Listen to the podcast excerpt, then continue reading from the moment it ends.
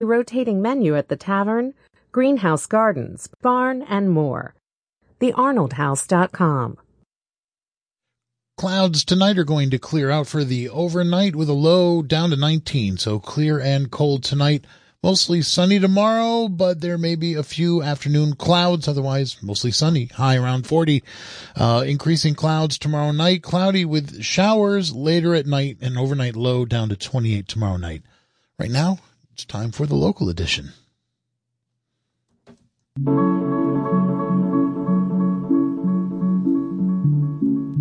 Welcome to the local edition news and information to keep you connected in the Catskills and in Northeast Pennsylvania.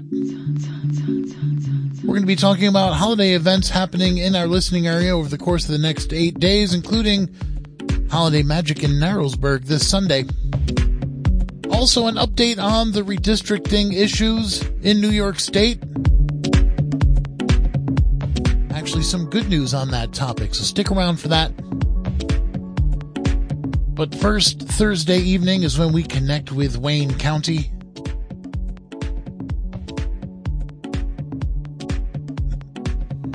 And Wayne County and Wayne Tomorrow have put a concerted emphasis on supporting the agricultural community. Is something we've been covering right along here on the local edition. Important part of that emphasis is providing farmers and other agricultural producers with access to the information they need to be successful. In September, the Field and Forage Crops team welcomed new extension educator Zach Curtis, who brings his background in agronomy to the community and to the airwaves right now because he's on the phone with us. Hello, Zach. Welcome to the program. Hold on one moment. Sorry about that. Hello, Zach. Welcome to the program. Hello. Thanks. so, um, this is a new position, but I hear you're not new to Wayne County, are you? No, no, not at all. In fact, I grew up in Waymart. I attended the Western Wayne schools. Um, in fact, parts of my family have actually been involved uh, in farming locally for nearly a 100 years. Um, so I'm excited to play my role in continuing that tradition as well. And it said here in the introduction you've you've got a background in agronomy. Do you want to explain like what that background is? Is that what you went to school for? Well, kind of. So I I I went to Penn State. I graduated back in 2019.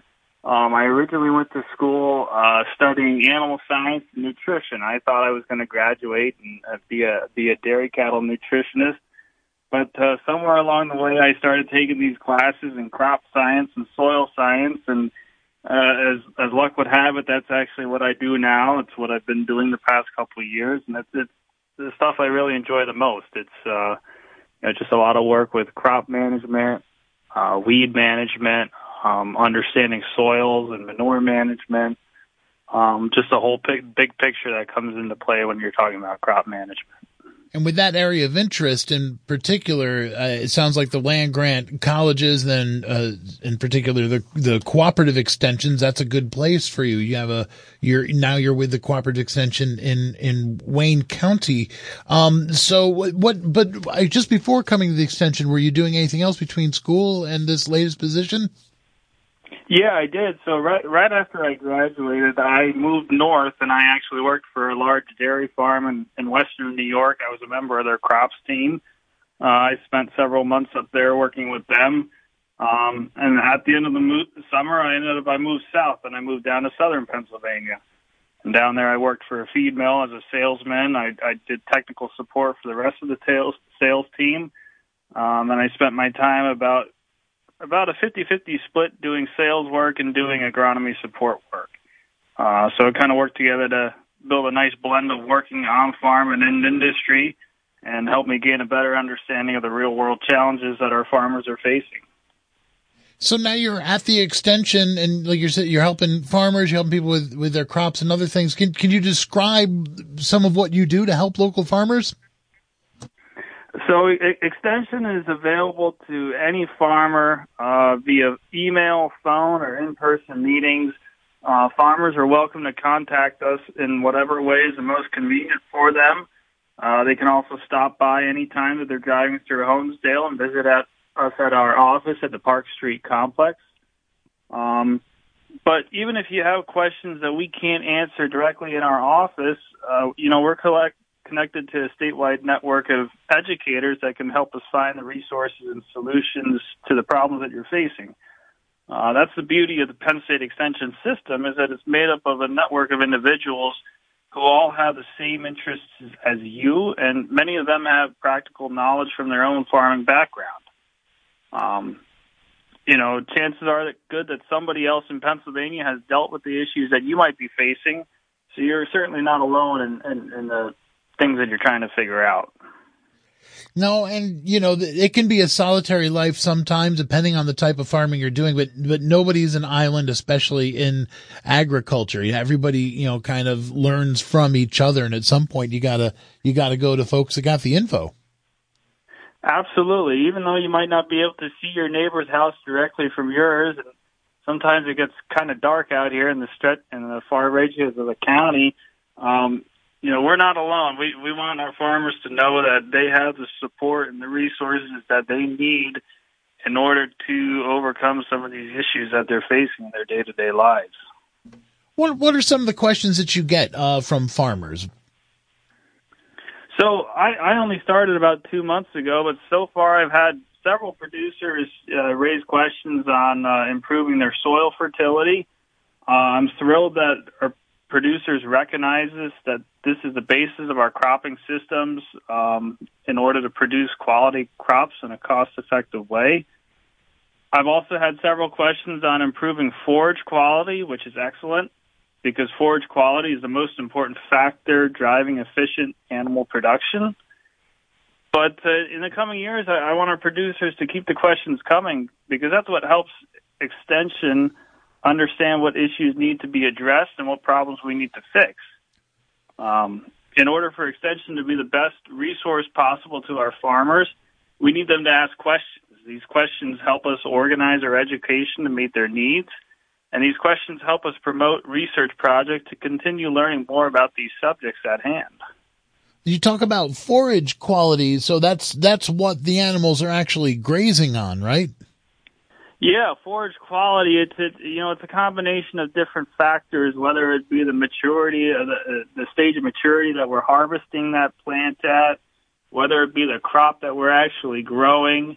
Uh, there's a variety of factors that come into play with forage quality, but those are really the things that are the key drivers in helping us to grow, whether it's beef, whether it's sheep, whether it's wool, whether it's milk.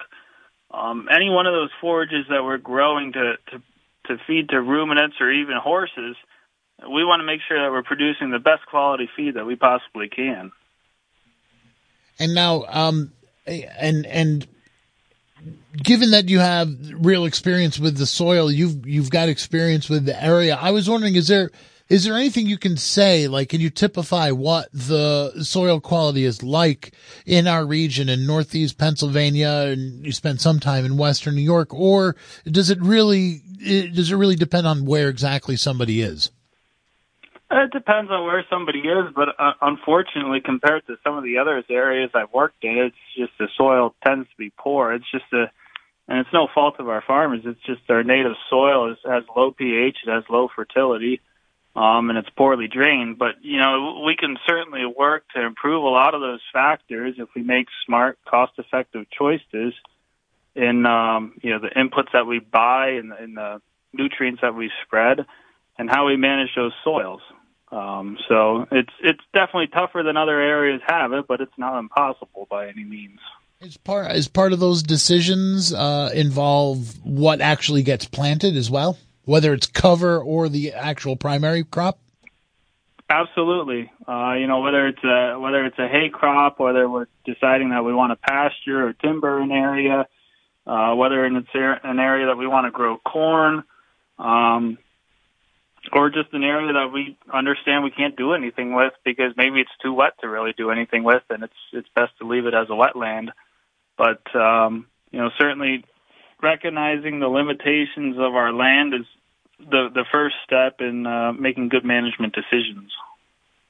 I know we're uh, there's a lot going on before the end of the year. Is are there any uh, upcoming events that you're involved with at your extension that you want to let folks know, whether that's uh, before the end of the year or looking ahead to next year? Well, I don't think we have anything coming up here in December, but um, coming up in February and March, uh, I will be hosting a series of uh, two plus two uh, pesticide recertification meetings here in Honesdale. That'll be on March 22nd. Um, I'll be hosting two sessions, and then um, February 15th, I'll be hosting a crops day out in Susquehanna County in Montrose. Um, but if you have any more uh, interest in those, or you'd like to find out more information on uh, other events that we're hosting in the area, uh, you can check out uh, the Penn State Extension website, which is extension.psu.edu, and that'll help uh, you get a lot more information on the events that we have scheduled, um, not only this this winter, but also through the rest of 2023. Okay, and that website again is psu.edu. Anything else you want to tell folks before we get going? Nope. Uh, other than uh, feel free to reach out anytime. Uh, my phone number at my office is 570-253-5970, extension 4110. Um, we also have an animal science educator, Chelsea Hill, available for your for your animal based questions. But uh, Penn State Extension is here to serve you um, in any way possible. Zach, if you wouldn't mind, could you give that phone number and extension one more time in case anybody was trying to get it? Yep, that's 570 253 5970, and the extension is 4110. We've been talking to new Penn State Extension educator Zach Curtis, who's from Wayne County and in Wayne County. Zach, thanks so much for checking in with us tonight. Yep, thanks a lot. Okay, when we come back, we'll be talking about holidays in the area, things that are going on, and also an update on a big story of the past year in New York State. Stay tuned.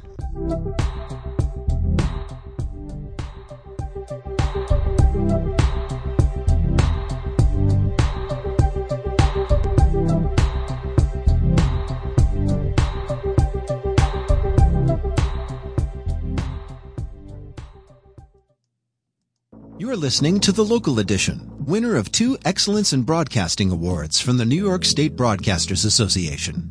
Radio Catskill. Listen local.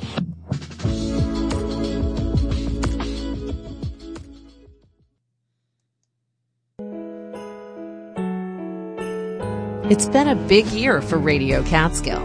A new building, new studios, new voices on air, and new partnerships in the community. Be a part of the future we're building here.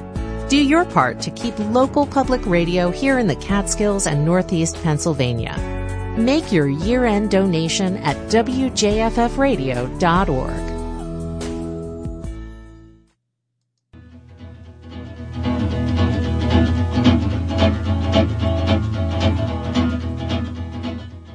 Hello, my name is John Gordon, and I host a music show right here on WJFF called Ramble Tamble. It airs every Thursday evening from 7 to 9 p.m. I love music, and I play all kinds of different music. That's Ramble Tamble, Thursday nights 7 to 9, right here on WJFF.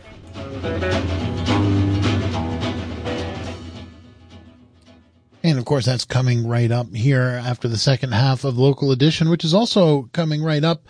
First, I want to remind you about the weather. Uh, some clouds tonight will be clearing out. It's going to be clear and cold tonight. Overnight lows in the upper teens. Tomorrow, mostly sunny, maybe just a few clouds in the afternoon. High around 40.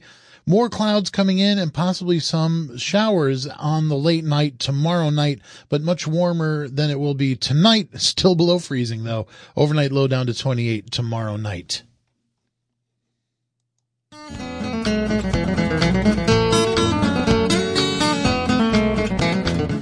Some musical family bands last for decades, others, well, not so much. Next time on the Wagonload of Monkeys here on Radio Catskill with me, Graham Rice, we're hearing the finest family bands, short-lived and long. Join me please on Sunday afternoon at 3.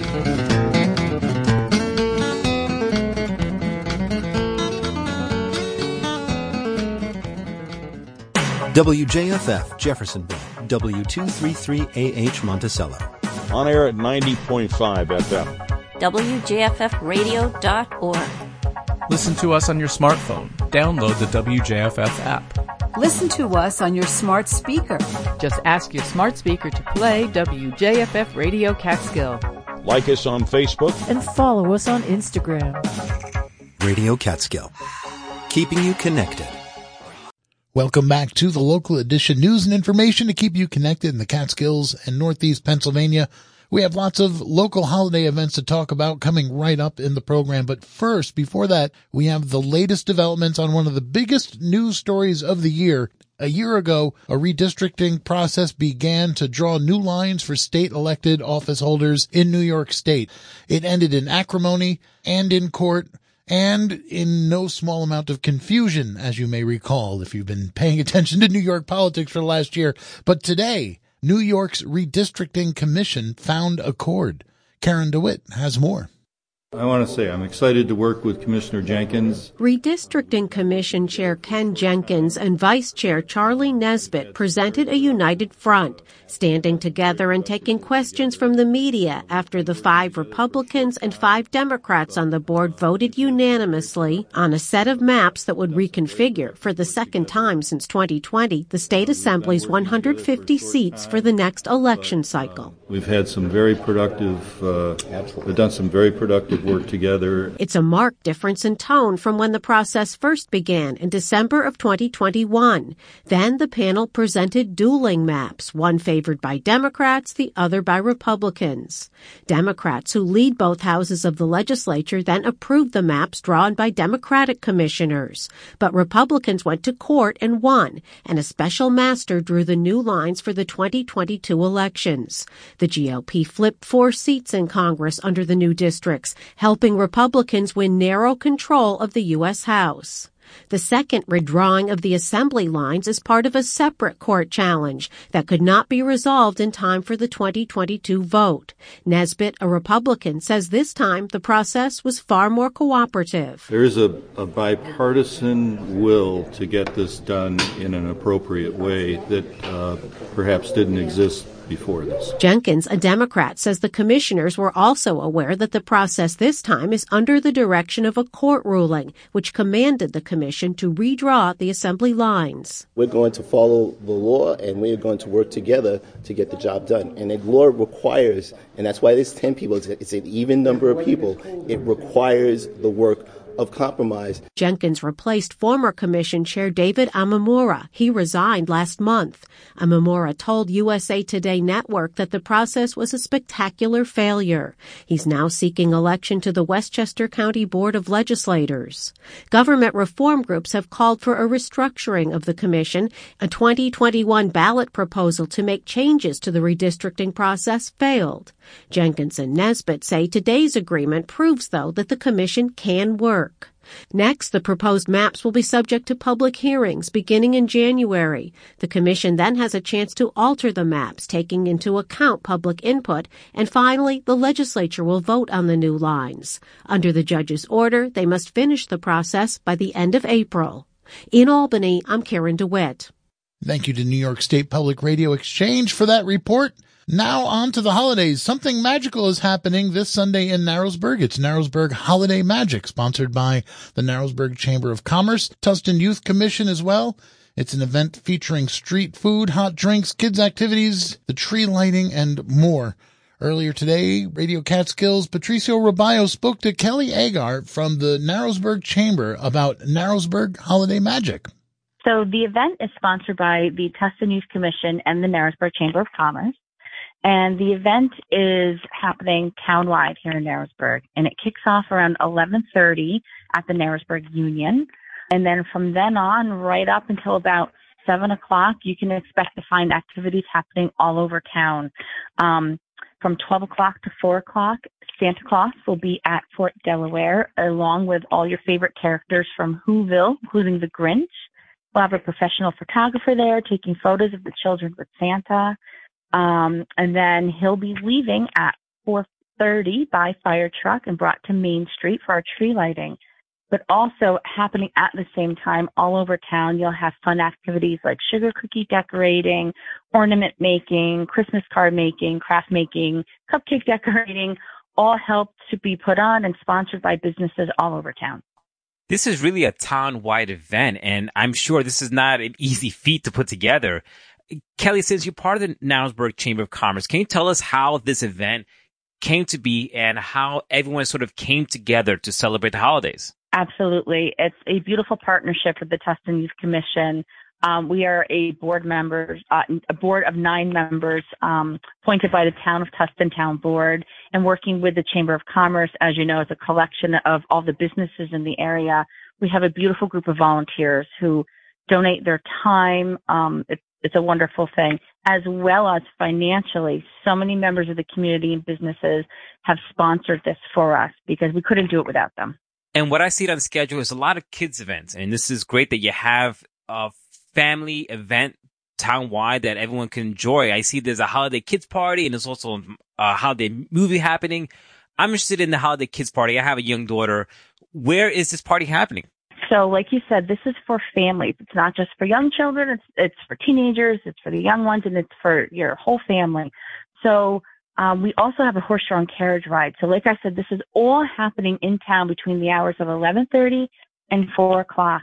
Um, the Chi Hive is sponsoring a kids dance party at their uh, location on Main Street. The Delaware Valley Arts Alliance they will be hosting along with the River Reporter and Growing Old Together. That's where the card making will be. Um, the Sullivan West High School PTSO. They will be doing the sugar cookie decorating here uh, downstairs in our town hall. I mean, there's so many. I don't want to forget somebody. There will be an itinerary put together and dispersed all over town with the um, times, locations, who's sponsoring, and we will also have a list of all of our wonderful sponsors who've donated financially to this. I forgot to mention the horse-drawn carriage ride. That'll be happening from 2 to 6 p.m on Main Street. And we've had that year after year and we're so happy to have that brought back. Um, that's a big one. And we're so grateful to sponsors like uh, Ned Lang from Enviro Ventures and the Upper Delaware um, Council who gave us a grant to put towards this. So without them, this wouldn't happen. And that's a favor for everybody. We're still in the midst of a pandemic. Cases are happening. Uh, RSV is happening. Flu is happening. But for me personally, I do get a sense that people do want to go out and do want to enjoy the holidays. I see a lot of people already doing the holiday shopping. I've been to some events already. people are going out. Do you get that sense that people are, are coming out, uh, gathering again, and, you know, especially, you know, coming from the pandemic? Yes, absolutely. And really, we went in this direction due to the pandemic because as a Tusten Youth Commission, we, we, for many years focused on trips where we would sponsor trips and opportunities like down to the city to the various museums. We've gone to Boston for whale watching in the aquarium. But with the pandemic, as you know, all our travel was shut down. And then we started focusing on what we could do more just here in our community. And as we began to gather more and more, um, we realize our events are growing because the community is responding so beautifully to that. And in fact, last year and the year before, um, our Christmas program really focused on Main Street. But as we see the bigger people turning out, we wanted to provide more. And this community has stepped up and offered, you know, Fort Delaware said, if we would love to host, if we can fit into your plans. And we said, please, absolutely. So we have been able to spread out around town, which should also reduce in theory, the amount of people standing in one area and being outside. Although cold, it's a beautiful thing as far as socially distancing. you mentioned the Fort Delaware. I understand there is a toy drive happening not only at the Fort Delaware, but also on Main Street. Uh, you have several donation boxes. Can you talk about that, about the toy drive and who it benefits? Yes, absolutely. So these toys are being collected and gathered. Um, this was sponsored by the Chamber of Commerce. And um, I believe they're going to be working with the school district to make sure that the toys that are collected are new. So we're asking if you are able to this holiday season, bring a new unwrapped toy to place into these donation boxes. Uh, the chamber is going to work with the school and make sure they're distributed to children in need in this area. I mean, children are in need all times of the year, but especially this time right now because the economic fallout that we are having, the war in Ukraine and everything else that's happening with inflation rising, everyone's hurting right now. it's hard, absolutely. So if we can support that in any way. And what's more important for us, at least, in, in putting all this together for the town, is that everything except food. We will have some food vendors, some food trucks, as well as all of our establishments here in town are going to be running specials. But the activities themselves, going into Fort Delaware, meeting characters, all of the craft making, the carriage rides, this is free. Nobody is charging. We are not making money off the event. We want to be able to provide the community and our surrounding communities with a beautiful Christmas opportunity to celebrate the holiday season. And we know this is a hard time for so many people. So come enjoy a day in town with your families and friends at no cost. If Kelly, if someone wants to get more information or just to go over everything that we talked about, where can they go? They can check. We have two Facebook pages, one for the Tusten Youth Commission. The other will be the Chamber of Commerce, and that will be Welcome to Narrowsburg. And if you follow them, follow them on Instagram and Facebook, and we'll have signage around town as well. Kelly, before we go, is there anything that we have not touched on that you want our listeners to know about? Oh my gosh, there's so much. Um, I think the carriage rides are a big draw and pictures with the big guy at Fort Delaware. But also, if you can't make any of that, the tree lighting, which is magic in itself, will be happening at five o'clock on Main Street. And that's an opportunity for all of the characters who are dispersed around town. They will be gathered there around the tree. We'll have some live music playing, hot cocoa, cookies. Um, so that in itself will be very magical. So please join us for that. We were talking to Kelly Agar from the Narrowsburg Chamber of Commerce, talking about the holiday magic that's happening this Sunday in Narrowsburg. Kelly, thank you so much for joining us on the program. Thank you for the opportunity. Just a programming note that their chamber received a grant from the Upper Delaware Scenic for the horse-drawn carriage. For Radio Catskill, I'm Patricio Robayo. Thank you, Patricio, for that report. Thank you for listening to the local edition. We've still got some time in the program. Let's actually take a look at some other events that are happening in just the next uh, seven or eight days in our area, holiday events that are happening. Let's get some appropriate music first. There we go. Okay, coming up on Saturday, Sullivan County Historical Society opens its holiday themed tree exhibit with an open house. That's from 10 a.m. to 5 p.m. at the Sullivan County Museum in Hurleyville. And that themed tree exhibit and open house, that's part of the Hamlet wide Holiday in Hurleyville event that includes food, vendors, music, a luminary walk, and a history walk. That's all Saturday in Hurleyville. Info at hurleyvilleartcenter.org. Also on Saturday, there's a kids holiday baking event in Liberty. Cornell Cooperative Extension of Sullivan County presents a 4-H workshop on foods and holiday baking for kids starting at 10 a.m.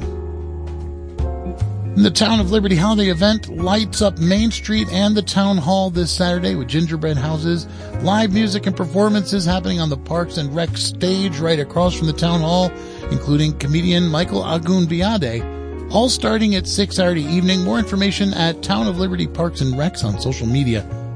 On Sunday, Christmas Magic in Narrowsburg, which we just learned about. That takes place from 4 to 7.30. And looking ahead to Tuesday, it's holiday cooking with essential oils at the Wayne County Library.